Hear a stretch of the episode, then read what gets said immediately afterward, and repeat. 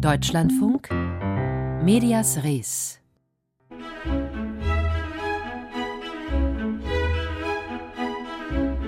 Willkommen bei Medias Res, einem Top-Medienmagazin. Moderiert von Stefan Fries, einem erfahrenen Experten der Medienbranche. Stefan bringt Ihnen die neuesten Nachrichten und Einblicke aus der Welt der Medien.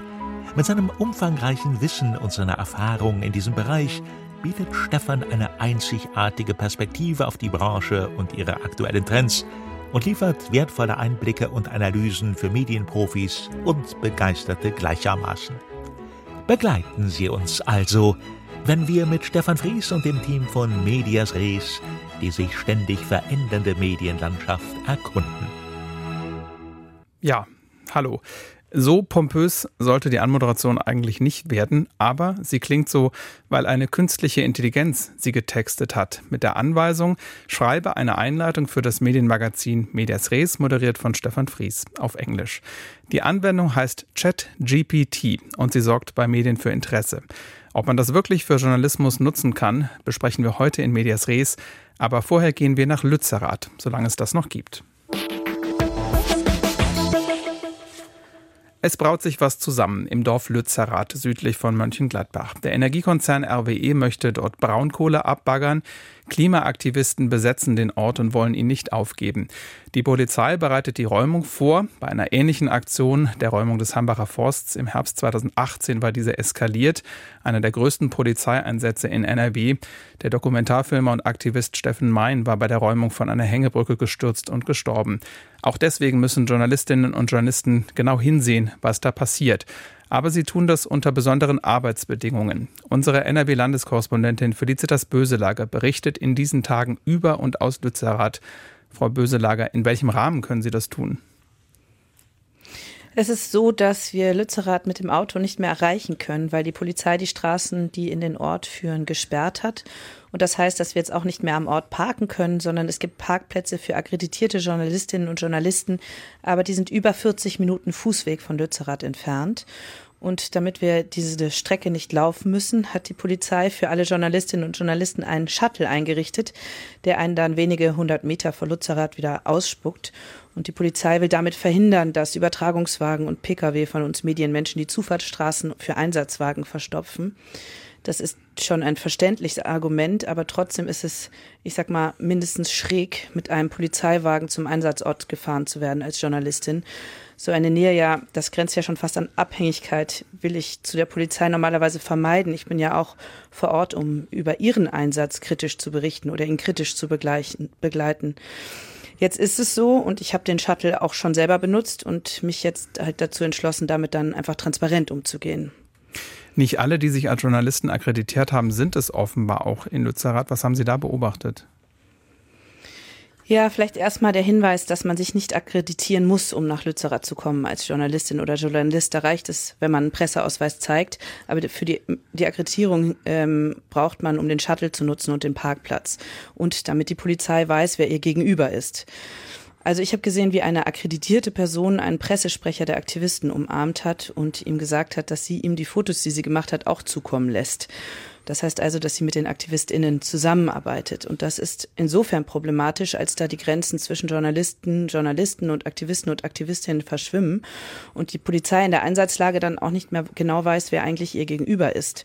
Ich habe mal bei der Polizei nachgefragt, wie oder ob sie prüfen, wer sich da akkreditiert.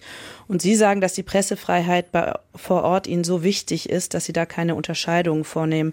Also wer einen Presseausweis hat, der kann sich akkreditieren und an einen Presseausweis zu kommen, das geht ja relativ leicht. Und die Polizei will einfach unbedingt vermeiden, und auch das ist ja wiederum verständlich, dass ihnen vorgeworfen wird, dass sie die Pressefreiheit einschränkt. Also das ist keine ganz leichte Situation. Bei der Räumung im Hambacher Forst vor vier Jahren hat es auch an der Pressearbeit der Polizei viel Kritik gegeben, weil Journalisten zum Teil nicht auf die Seite der Klimaaktivisten durften. Wie sieht das dieses Mal aus?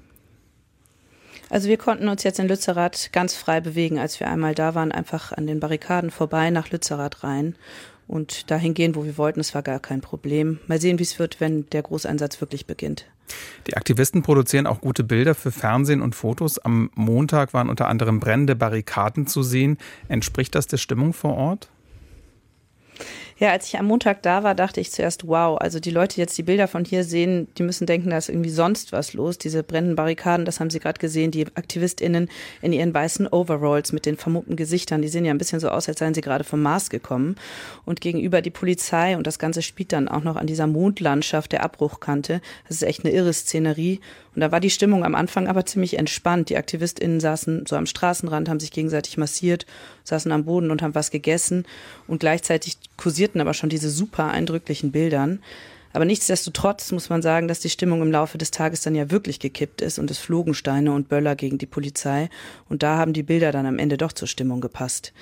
Aber ich dachte mir, dass man vor Ort schon vorsichtig sein muss mit den Beschreibungen der Situation. Also auch, dass man auf die Sprache von, auch von, mit der Sprache von beiden vorsichtig umgeht. Die Aktivistinnen beispielsweise sprechen davon, dass Lützerath angegriffen wird. Aber sie haben die Situation ja bewusst in Kauf genommen mit ihren Blockaden und dem Besetzen der Häuser. Und auch mit der Rhetorik der Polizei muss man vorsichtig sein. Die klingt ja manchmal sehr technisch, aber so eine Räumung ist alles andere als glimpflich. Felicitas Böselager über die Vorbereitungen zur Räumung des Weilers Lützerath südlich von Mönchengladbach. Sie wird weiter für den Deutschlandfunk darüber berichten.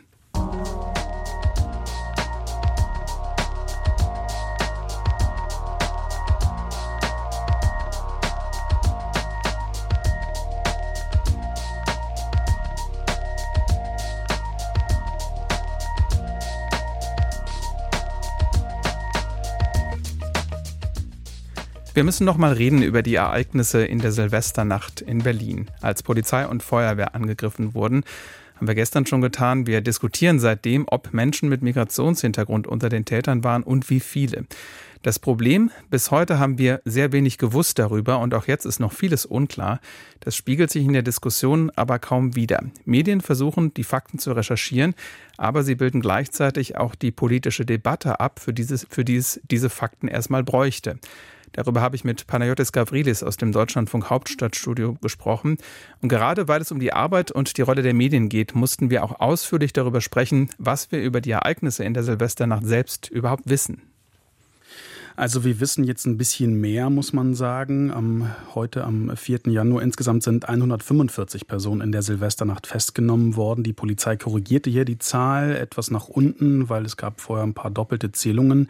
Es gibt 18 unterschiedliche Staatsangehörigkeiten, 13 sind ungeklärt, die meisten sind Deutsche, 45. Danach folgen 27 Verdächtige mit afghanischer Nationalität und es sind 21 Syrer. Unter den Tatverdächtigen sind aber auch zum Beispiel Menschen aus Polen, ein Mensch aus Italien, Frankreich, Frankreich und Australien. Wichtig ist, dass naja, in manchen Medien wird suggeriert, dass es sich bei den 145 um Tatverdächtige handelt, die bei den Übergriffen auf Einsatzkräfte beteiligt waren. Es ist aber die Gesamtzahl der Festgenommenen der Silvesternacht in Berlin aufgrund unterschiedlicher Delikte, also Körperverletzung, Landfriedensbruch, Verstoß gegen das Sprengstoffgesetz oder eben dann auch Angriff auf und Widerstand gegen Vollstreckungsbeamte und Rettungskräfte. Und interessant finde ich einen Punkt, die Polizei Berlin, die sagte mir eine Differenzierung zu welchen Staatsangehörigen welche Ermittlungsverfahren Verfahren eingeläutet wurden, wird nicht vorgenommen. Daher könne die Polizei eben dazu keine Auskünfte geben. Und noch ein weiterer Punkt, nicht die Polizei selbst hat diese Daten herausgegeben, sondern hat mitgeteilt, dass das eben aufgrund der vielen Medienanfragen hat sie eben diese Daten rausgegeben. Ein Teil dieser Informationen kommt ja von Feuerwehr und Polizei. Welche Rolle spielen sie denn hier im Zusammenspiel mit Medien? Ich finde eine ganz wichtige, weil sie sind einerseits Quelle und andererseits auch Opfer. Denn niemand bestreitet, dass Rettungskräfte oder auch Polizistinnen und Polizisten angegriffen wurden. Es wurden auch Einsatzkräfte verletzt. Aber, und jetzt kommt das Aber, zum Beispiel die Polizei sagt, es sind 41 Polizistinnen und Polizisten verletzt worden. Wodurch aber, das ist unklar. Also ob durch einen Böller, einen Flaschenwurf oder weil sie sich eben vielleicht bei einem Unfall verletzt haben. Klar ist, ein Polizist wurde von einer Rakete, von einer Silvesterrakete unterm Helm getroffen, der musste auch ins Krankenhaus. Der ist wieder entlassen und die Feuerwehr, die spricht von Angriffen auf Einsatzkräfte und Fahrzeuge und 38 gemeldeten Übergriffen. Auch hier ist die Differenzierung schwierig. Also ob Fahrzeug oder Mensch getroffen wurde. Es heißt, es wurden 15 Einsatzkräfte verletzt. Eine Einsatzkraft musste stationär ins Krankenhaus. Aber auch zum Beispiel, weil das ja doch eben ganz wichtig ist. Was gilt denn eigentlich als Verletzung? Und da war die Berliner Feuerwehr oder auch eben die Polizei da relativ wortkarg. Die Berliner Feuerwehr schrieb mir auf Anfrage, sie könne keine Informationen bezüglich des Schweregrads der Verletzung äh, der betroffenen Einsatzkräfte zukommen lassen. Also auch hier ist eine Differenzierung nicht möglich. Und wenn man sich auch ein bisschen an die Vergangenheit erinnert, vorher Polizei und Feuerwehr gelten ja immer noch als privilegierte Quelle. Ich wäre da allerdings vorsichtig, wie bei eben jeder anderen Quelle auch. Also im Zweifelsfall muss man das eben auch nochmal gegenchecken und überprüfen und nachfragen. Wir hatten die Kölner Silvesternacht 2015, 2016. Da hieß es zuerst seitens der Polizei alles ruhig gewesen. Wir wissen, dass das eben nicht stimmte. Die musste das korrigieren. Oder als die Polizei in Berlin eine Meldung zurückzog, bei der Räumung sei ein Türknauf von Hausbesetzung unter, unter Strom gesetzt worden. Auch das ähm, war so nicht richtig. Also man muss schon auch dann dranbleiben, nachfragen, weil gerade bei diesen Zahlen, die verändern sich und sind nicht abschließend. Wir wissen zum Beispiel noch wenig über das Alter und das Geschlecht der Tatverdächtigen bei der Silvesternacht jetzt. Wir wissen, es sind wahrscheinlich oder es sind sehr wahrscheinlich überwiegend Männer, ja, aber zum Beispiel wie alt die waren, ob es Minderjährige waren oder eben Erwachsene, das klärt sich noch. Warum diskutieren wir denn jetzt überhaupt in Folge dieser ganzen Berichterstattung über Migration? Was anders ist, glaube ich, ist, sind die Videos im Netz. Die entfalten eine Dynamik. Man sieht eben nicht weiße Menschen, dass die die Protagonisten sind und zack gibt es eine Migrationsdebatte, ohne wirklich zu wissen, wer sind diese Menschen, wie sind sie sozialisiert. Da mischt sich eben auch eine mediale und eine politische Dynamik. Es sind zum Beispiel einzelne Unionspolitiker wie Jens Spahn, der auch eben bereits am 2. Januar die Gewalt auf ungeregelte Migration und gescheiterte Integration zurückführen wollte. Oder Christoph de Vries, ebenfalls CDU. Er twitterte auch am 2. Januar, man müsse auch über die Rolle von Personen, Phänotypus, westasiatisch dunklerer äh, Hauttyp sprechen. Er bezieht sich da auf eine diskriminierungssensible Sprache des LKA Berlin. Ähm, aber man sieht es auch auf äh, Medienseite. Also die Bild ähm, sprach von randalierenden Migranten. Die NZZ ähm, titelte, die Gewalt hat einen Migrationshintergrund. Und das zu einer Zeit, wo wir relativ wenig wussten. Niemand bestreitet, dass Einsatzkräfte angegriffen wurden. Aber das Ausmaß, das zeigt sich eben peu à peu. Und vielleicht sollte man deshalb auch vorsichtig sein mit voreiligen Rückschlüssen. Eine intensive mediale Debatte, in der Fakten fehlen. Panayotis Gavrilis aus unserem Hauptstadtstudio.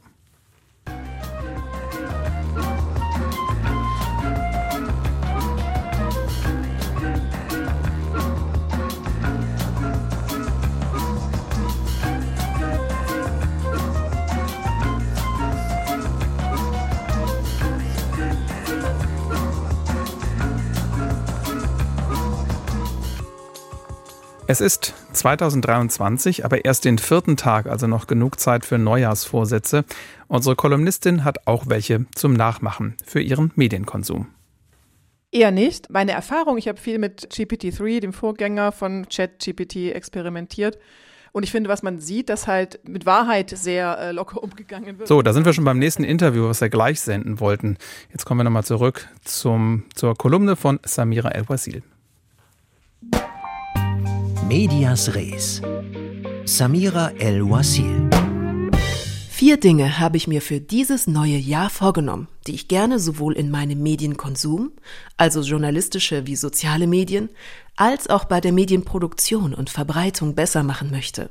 Erlauben Sie mir, dieses vierblättrige Kleeblatt der guten Vorsätze mit Ihnen zu teilen, auf dass es Ihnen vielleicht etwas Glück bringt für 2023. Mir vorgenommen habe ich für dieses Jahr nicht über jedes Diskursstöckchen zu springen. Ich weiß, ich weiß, ein Vorsatz, den man sich jedes Jahr aufs Neue vielleicht so fest vornimmt, wie mehr Sport zu machen. Aber auch 2022 bin ich an der Diskrepanz zwischen Wunsch und Wirklichkeit gescheitert. Ich ließ mich auf journalistische Tanzaufforderungen ein, die lediglich zum Ziel hatten, Reichweite zu generieren und Aufmerksamkeit zu ziehen. Beispielsweise ewige Debatten über das Gendern. Aber am Ende des Tages trugen sie nichts zu irgendeiner Dialektik bei. Genauso wenig wie meine Reaktion darauf. Auf Troll-Takes und Tweets, die mehr publizistische Provokation sind als diskursives Denkangebot, würde ich 2023 gerne mit sphinxhafter Gelassenheit reagieren. Nämlich gar nicht. Der zweite Vorsatz knüpft daran an und zwingt mich, mir selbst an die eigene digitale Nase zu fassen. Ich möchte keine Erregungsangebote generieren, mich nicht mehr in heimlicher Hoffnung auf Sichtbarkeit, Lob oder Anerkennung von Dynamiken der Aufmerksamkeitsökonomie mitreißen lassen. Denn den Vorwurf muss ich mir bezüglich 2022 selbst machen, sowohl in der journalistischen Produktion als auch in meinem Sendeverhalten in sozialen Medien. Mokante Tweets über den Partyhit Laila oder den Philosophen Precht, motzige Texte über Winnetou, Drängend oder konstruktiv waren die rückblickend vermutlich nicht. Bei Themen, die sowohl publizistisch als auch in der digitalen Öffentlichkeit verhandelt werden, will ich dieses Jahr sorgfältiger Relevantes vom täglichen Rauschen unterscheiden lernen. Weniger Horse Race Journalismus, der beispielsweise Regierende ausschließlich anhand ihrer Performance oder Ästhetik vergleicht, ohne substanziell und kritisch auf die Inhalte einzugehen. Weg von der Farbe der getragenen Gummistiefel im Krisengebiet hin zur genaueren Betrachtung der politischen Entscheidungen, die nun getroffen werden. Mein dritter Vorsatz lautet, keine Angst vor Empathie im Publizistischen, aus Sorge, es könnte die eigene Professionalität sabotieren.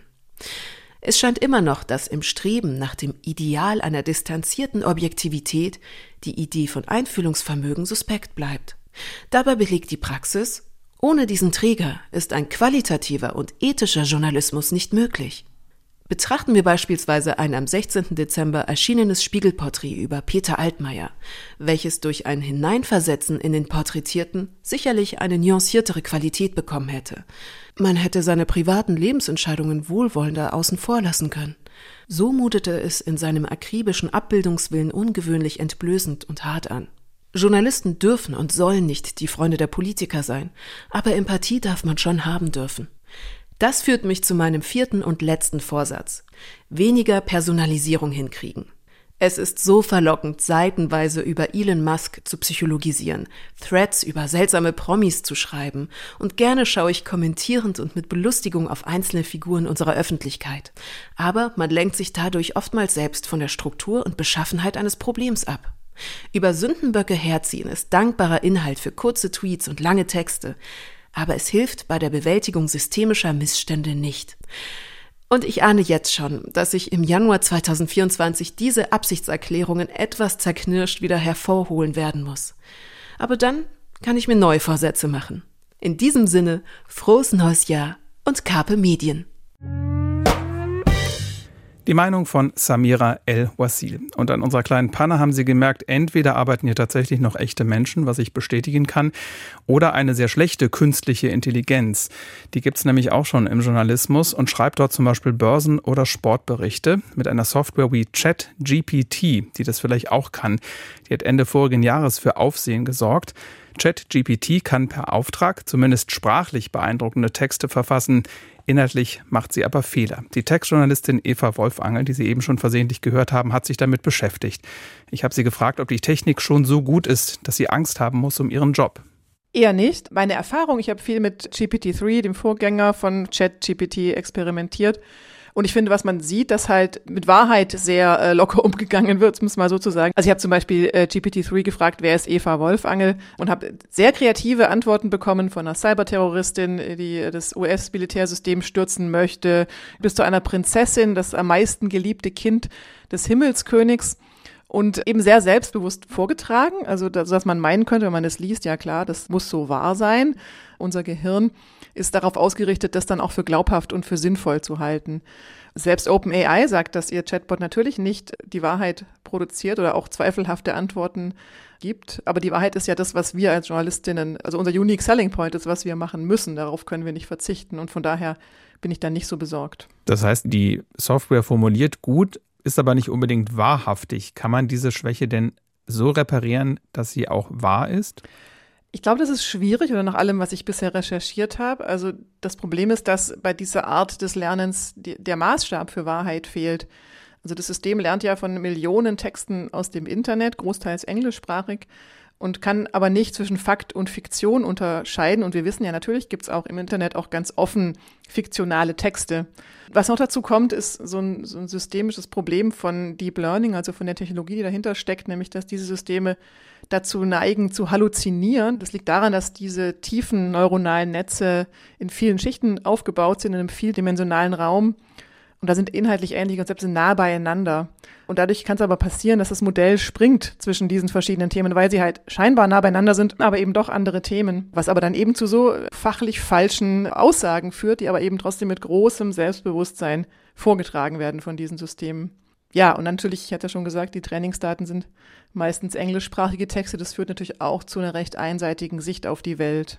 Was für eine Verzerrung ist das denn, die es da gibt beim Blick auf die Welt? Unter anderem sind es ganz klassische rassistische oder sexistische Verzerrungen, die eben in Trainingsdaten vorhanden sind. Einfach weil die menschliche Geschichte voller Rassismen und Sexismen und, und anderer Verzerrungen ist. Und natürlich sind die in diesen massenhaften Sprachdaten aus dem Internet auch vorhanden. Viele kennen ja die Geschichten, dass zum Beispiel bei Bewerbungssoftware bestimmte Führungspositionen nur Männern vorgeschlagen werden, weil halt die Geschichte oder die Trainingsdaten zeigen, da sind vor allem in der Vergangenheit vor allem Männer gewesen auf diesen Positionen. Man kann Filter einbauen, das macht auch OpenAI, um eben so krasse Verzerrungen rauszukriegen. Das Problem ist aber, und das haben mir viele Forscherinnen und Forscher gesagt, dass man, wenn man zu viele Filter einbaut und zu viele von diesen Attributen löscht, dann bleibt nichts mehr übrig. Also dann sind die Systeme eben auch nicht mehr leistungsfähig.